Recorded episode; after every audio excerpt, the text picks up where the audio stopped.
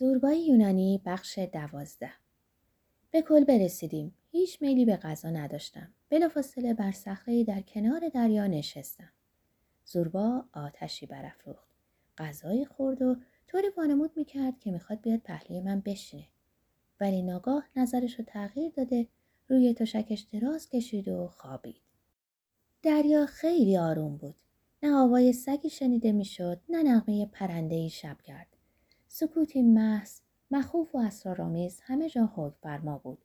سکوتی بود که چون از هزاران فریادهایی تشکیل میشد که از نقاط دوردست یا از اعماق برمیخواست، ما اونا رو نمیشنیدیم و سکوت محض تلقی میکردیم. من فقط ضربان نبض رو در شقیقه ها و در رگای گردنم احساس میکردم. این سکوت منو به یاد آهنگ ببر انداخت. بر خودم لرزیدم. در هندوستان هنگامی که شب فرا میرسه، ترانه غم‌انگیز و یک نواخت نظیر خمیازه جانوری شکاری با صدای آهسته و با لحنی تند خونده میشه که آهنگ ببر نام داره. از شنیدن این آهنگ قلب انسان به تپش میفته و در انتظاری هیجان انگیز راه فراری میجوید. در حینی که به یاد اون آهنگ ترسناک بودم، فضای تهی سینم به تدریج پر، گوشام تیز و سکوت مبدل به فریاد شد. انگار که روح خودش از این آهنگ به وجود اومده و اکنون برای شنیده شدن از قالب بدن خارج میشه. خم شدم. مشتی آب دریا برداشته و به صورت خودم زدم. کمی بعد حس کردم که سبکتر شدم. در اعماق وجودم فریادهای بی‌صبرانه در هم و تهدیدآمیز منعکس بود.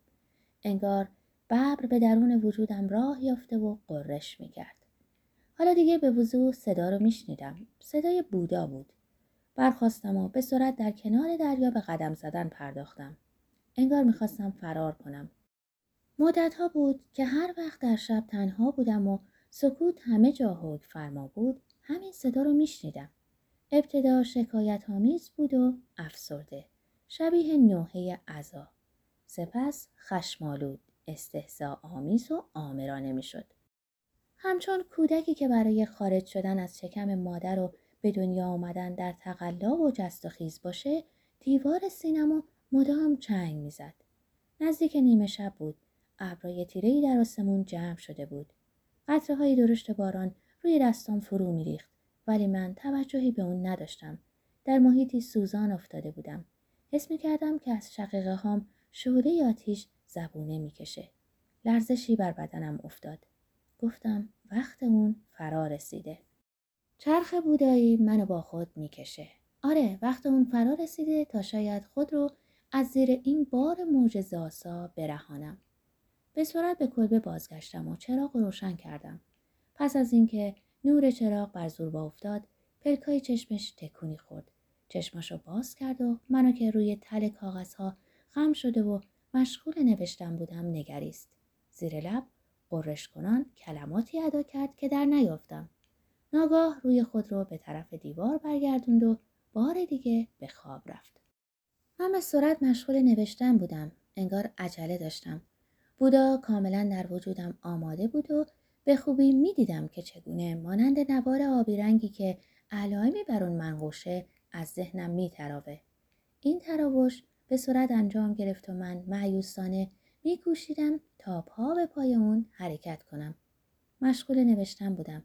همه چیز برام ساده شده بود. خیلی ساده. ولی اینو نمی توان نوشتن نامید، بلکه باید گفت رونوشت بر می داشتم و سراسر جهان در برابرم جلوه می کرد. جهانی متشکل از نودوستی، ترک و تسلیم، کاخهای بودا، زنی در حرم، کالسکه زرین، ملاقاتهای سگانه سرنوشت ساز اون، ملاقات پیرمرد، دیدار بیمار و دیدن مرده، فرار، زندگی مجرد، نجات و رستگاری. زمین با گلهای زرد رنگ پوشیده شده بود. شاه و گدا به لباسهای زعفرانی رنگ ملبس بودند. سنگ، درخت و آدمیزاد سبکتر و روشنتر شده بودند. روح تبدیل به بخار، بخار تبدیل به جوهر و جوهر هیچ می شد. انگشتانم درد گرفته بود، ولی میل نداشتم و نمیتونستم دست از نوشتن بردارم. این رویا با شتاب از برابرم می گذشت و محو می شد و من میبایست پا به پای اونا حرکت کنم. صبحدم که زوربا برخواسته بود، منو دیده بود که روی نوشته هام افتاده و به خواب رفته بودم. ملاقات های سگانه سرنوشت ساز بودا. معروفه که بودا پسر یکی از رؤسای قبیله ساکیا و بسیار ثروتمند بود. در باغی بزرگ به بزرگی یک شهر زندگی می کرد. پدر زیباترین دختران رو به خدمت بودا درآورده بود. ضمناً به پیشکار بودا دستور داده بود که هیچگاه نذاره پسر از باغ خارج بشه. سرانجام پوزی بودا پیشکار خود رو راضی کرد تا به اتفاق از باغ خارج بشن. در راه با پیرمردی مواجه شدند. بودا که در اطراف خود جز جوانی، نشاط و زیبایی چیزی ندیده بود، از پیشکار خود پرسید: چرا این مرد چنین شده؟ چیزی نشده، فقط پیر شده. پیری یعنی چی؟ هر کس پس از مدتی پیر خواهد شد. آیا منم روزی به این شکل در خواهم اومد؟ پس از سالیان دراز آری. از پیرمرد گذشتند. کمی بعد به بیماری برخوردند، زردروی و نالان. بودا پرسید: چرا این مرد چنین شده؟ چیزی نشده، فقط بیماره. بیماری یعنی چی؟ هر کس ممکنه روزی بیمار شه. آیا منم بیمار خواهم شد؟ ممکنه. از بیمار گذشتند. کمی بعد مرده‌ای رو دیدن کنار راه افتاده. بودا پرسید: چرا این مرد چنین شده؟ چیزی نشده، اون مرده. مردن یعنی چی؟ هر کس روزی خواهد مرد. منم خواهم مرد؟ آری، پس از سالیان دراز. بودا از این ملاقات‌های سگانه به پوچی و بی‌حاصلی جهان پی برد. به کاخ خود بازگشت.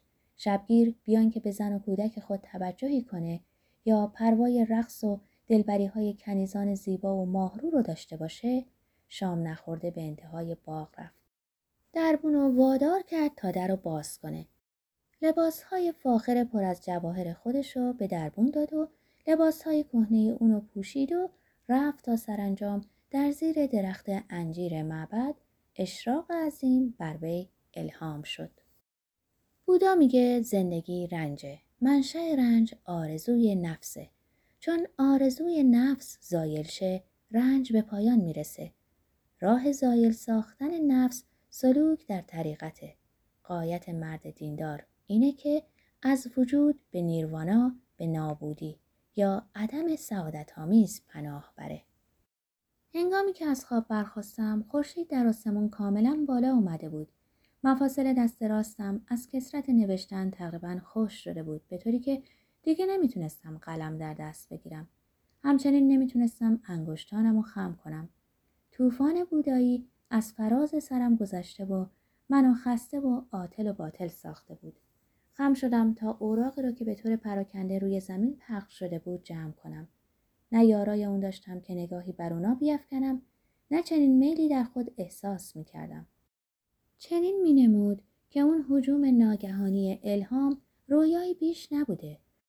رویایی که میل نداشتم بازم اونو زندانی لغات و کلمات ببینم یا شاهد اون باشم که به وسیله اونا مورد اهانت و تحقیر قرار بگیره. بارون نرم و ملایمی میبارید. زوربا قبل از خروج منزل اجاق رو روشن کرده بود. من صبح تا ظهر مدام در برابر آتیش نشسته و دستام روی اون گرفته بودم. نه چیزی میخوردم و نه حرکتی میکردم.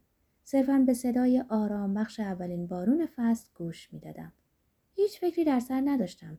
مغزم مانند موشکوری که در خاک مرطوب میارمه فعالیتی نداشت، به استراحت مشغول بود.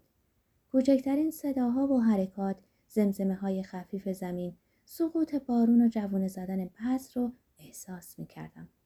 خود را در دورانی می‌پنداشتم که آسمون و زمین چون جفت مرد و زنی در هم آمیخته و فرزندانی به جهان هدیه می‌کردند. احساس می‌کردم که خوشبخت هستم. اشکال کار در اینه که انسان هنگامی که خوشبخته بدان وقوف نداره. تنها پس از اینکه دوران خوشبختی سپری شد، ناگاه چه بسا با حیرت و اعجاب به واقعیت پی میبره و متوجه میشه که تا چه حد خوشبخت بوده. منم اکنون در این کرانه دورافتاده کرت هم خوشبخت بودم و هم این خوشبختی رو درک میکردم. سراسر بعد از ظهر خودم رو با ماسه های ساحلی سرگرم کردم. دستم رو از ماسه های نرم سفید رنگ پر میکردم و بعد اونو از لابلای انگشتانم فرو میرختم. دستم به منزله ساعتی شده بود که زندگی از ورای آن می‌گریخت و تباه می‌شد. اصولاً زندگی تباهه. ضمن اینکه به دریا نگاه می‌کردم، صدای زوربا به گوشم خورد. احساس می‌کردم که شقیقه‌هام از خوشحالی می‌زنه. ناگهان به یاد روزی افتادم که خواهرزادم آلکا رو با خود به گردش برده بودم. اون وقت 14 ساله و با من به خیابون اومده بود. از پشت ویترین یه مغازه اسباب بازی فروشی رو تماشا می‌کردیم. شب سال نو بود.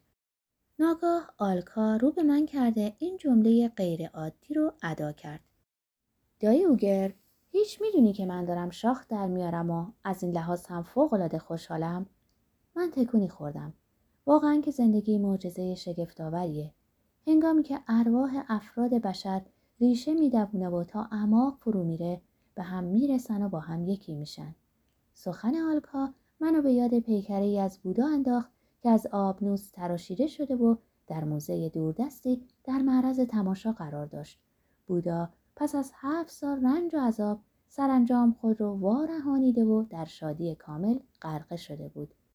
رگ‌های هر دو طرف پیشانی مجسمه متورم بود، به طوری که تقریباً از زیر پوست خارج شده و به صورت 2 شاخه قوی پیش پیش نظیر فنری فولادی در اومده بود. بارون ریزی که در ساعات آخر بعد از ظهر شروع شده بود قطع شده، ابرها متفرق و در نتیجه آسمونم روشن شده بود. من گرسنه بودم و از این احساس خوشحال، چون اکنون زوربا می اومد، آتشی برمی‌افروخت و برنامه روزانه آشپزی رو اجرا می‌کرد. زوربا معمولاً هنگامی که دیگ رو بر آتش می‌ذاشت چنین می‌گفت: اینم یکی از کاراییه که هیچ وقت تمومی نداره. نه فقط زن که خدا لعنتش کنه نمیذاره انسان آسوده باشه، بلکه غذا خوردنم دست کمی از اون نداره. برای اولین بار در عمرم در این گوشه جهان احساس میکردم که غذا خوردن هم واقعا لذتی داره.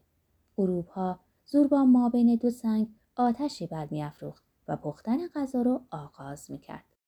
پس از حاضر شدن غذا به خوردن و نوشیدن می پرداختیم. صحبت بالا می گرفت.